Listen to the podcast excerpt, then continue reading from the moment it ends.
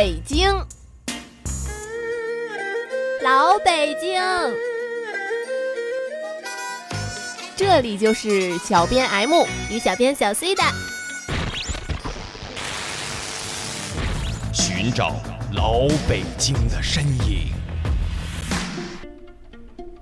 百年之前，这里人才辈出，培育了众多的爱国之士。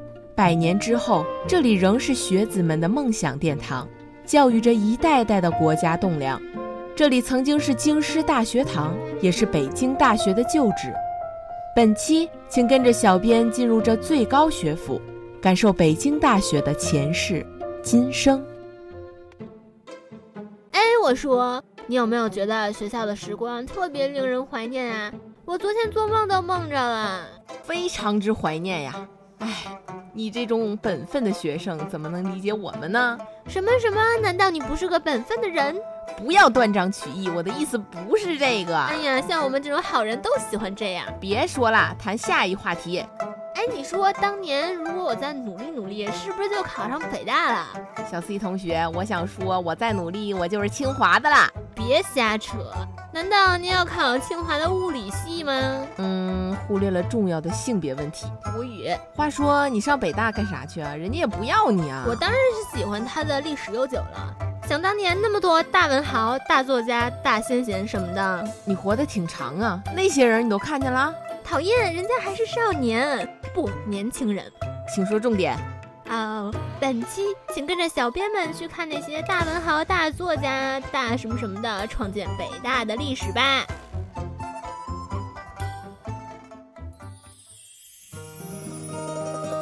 时光的传送带，带你寻找老北京的前世今生。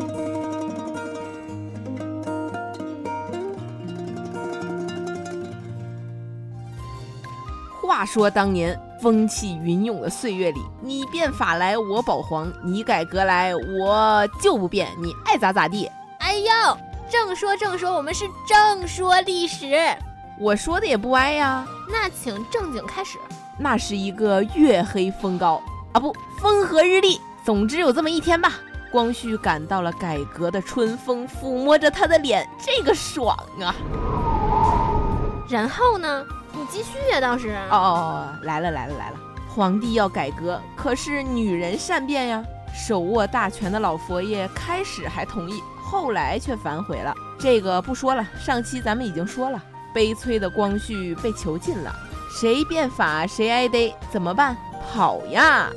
虽然变法的各位英雄们跑的跑，死的死，可是这变法的成果还是留下了一个，就是咱本期的主题——京师大学堂。想必热爱历史的人们上学的时候就对它有着异样的感情。记不记得历史书上近代史有这么一段？书上说，京师大学堂是戊戌变法的唯一产物。要是没有它，也就没有后来莘莘学子们的知识殿堂呀。总之，一八九八年七月三日，北大成立了。话说，一八九八年是个神奇的年份，科举没有被废除，学堂却已经建立。也就是说，你想学习的孩子有着充分的选择权利。没错，想知乎者也守旧的人们就去科举一番；想改革接受新教育的，像小编这种看不懂文言文的人，就果断去新课堂上小学、中学、大学去啦。比如去京师大学堂，您可别看名字，虽然只是京师大学堂，可是人家可不仅仅是个大学堂，还是高等教育管理机构，可不能小觑了它。可以说，它算是如今的教育部吧。它已经茁壮成长成了今天中国最牛的文科学校，与它齐名的是清华那个理科学校。简单说一下，如今的北大和清华。这个清华经常挤的北大说你们是这个清华大学燕园分校，因为他们那个校址在燕园，啊，那北大就从当时的在城里的沙滩红楼啊搬到了这个燕京大学这块特别特别美丽的校园叫燕园，然后北大也经常挤得我们啊说你们是那个啊北大清华园分校。反正这俩学校这个互相啊，总是每个国家大概都有这么两个名校，互相老是看不上。好，翻回来咱们再说说北京大学，它这么厉害，当初肯定不会在如今的西郊建校啦。那那是那么远，我要是文豪，我也懒得去啊，交通也不发达啊。所以北大最初建立的学堂在一个公主府里，也就是位于如今沙滩后街五十五号、五十九号门前挂着京师大学堂旧址的那个位置。怎么又来个公主府呢？这就得听小编为您从头讲起。话说乾隆皇帝女儿众多，咱们曾经说过一个女儿许配给了和珅之子丰绅殷德，可以说她出尽了风头。还有一个不怎么被众人所熟知的女儿，也就是第四女和家公主。说到这儿，小编特别想八卦一下，这位皇四女在乾隆二十五年的时候，嫁给了乾隆一朝忠臣傅恒的儿子福隆安。不知道诸位有没有浮想联翩起什么场景呢？有人说福隆安可是福尔康的原型，看来紫薇和尔康的爱情故事还是有据可查的嘛。现在大局已定，我也要为我们的未来好好计划一下。在我松手之前，请你答复我一句话。嗯，你愿意跟我共度一生吗？山无棱，天地合，才敢与君绝。女儿不错，臣子也忠心。这夫妻二人都很吃香，住的地方紧邻着故宫，走两步就能进宫觐见皇阿玛。所以想必当年的府邸也带着受宠的劲儿，华丽无比。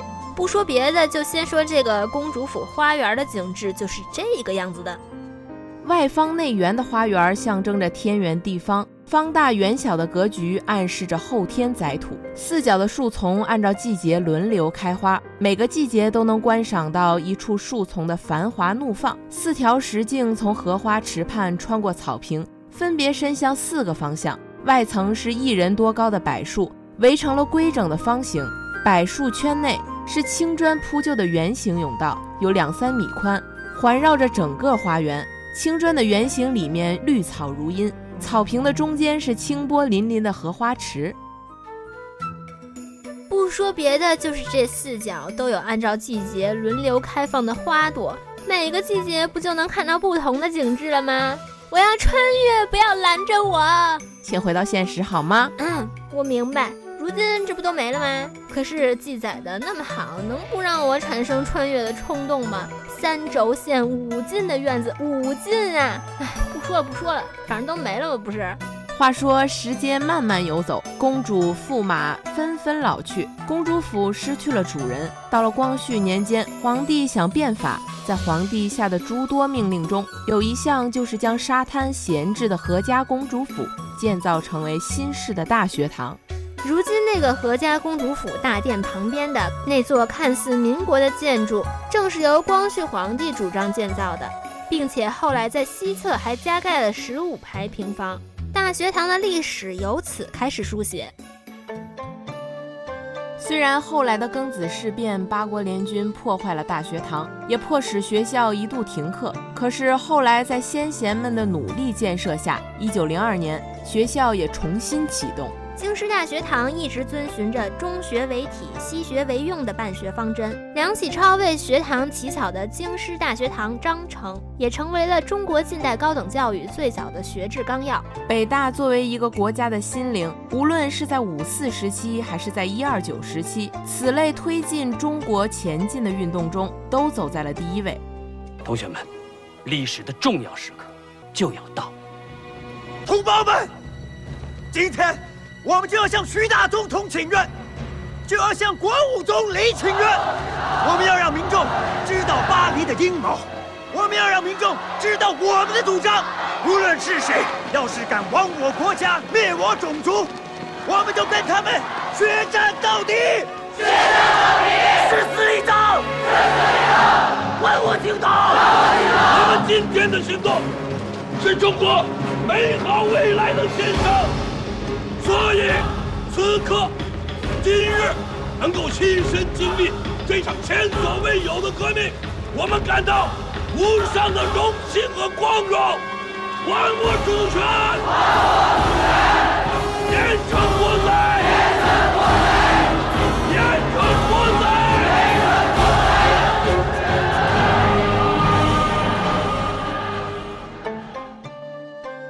其实实北大的旧址还有一处是五四大街上的北大红楼旧址。有人说，北大之所以与历史有着紧密的联系，就是因为它优越的地理位置，距离游行的中心地带几乎是几步之遥啊。北大红楼建立最初是北京城里最有现代气息的建筑，颜色也选择了有冲击力的红砖来建它，因而大家亲切地叫它红楼。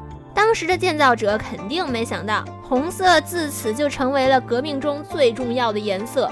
无论是李大钊、陈独秀还是胡适，都从这片红色中走来。北大在中国的历史中占据着重要的地位。毛泽东也曾经明确指出过，要研究中国共产党的历史，还应该把党成立以前的辛亥革命和五四运动的材料研究一下，不然不能明了历史的发展。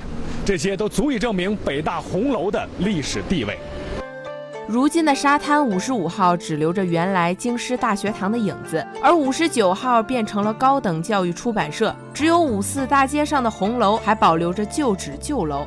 走进京师大学堂遗址的院子中，你依旧能感觉到昔日莘莘学子们的朗朗读书声和为了救国崛起的雄心壮志。本期寻找老北京的身影到此结束。如果您对本节目感兴趣，欢迎您关注新浪微博“寻找老北京的身影 time”，也可关注微信公众号“老北京全拼加一二三零”寻找我们。欢迎您继续收听。在路上的你要走吗？Via Via，易碎的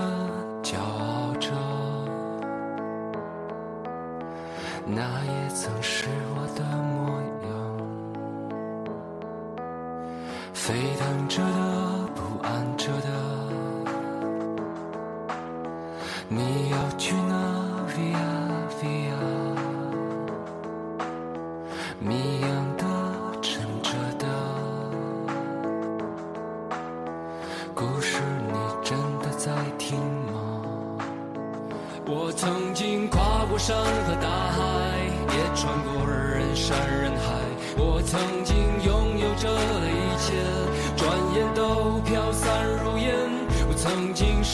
失望失掉所有方向，直到看见平凡才是唯一。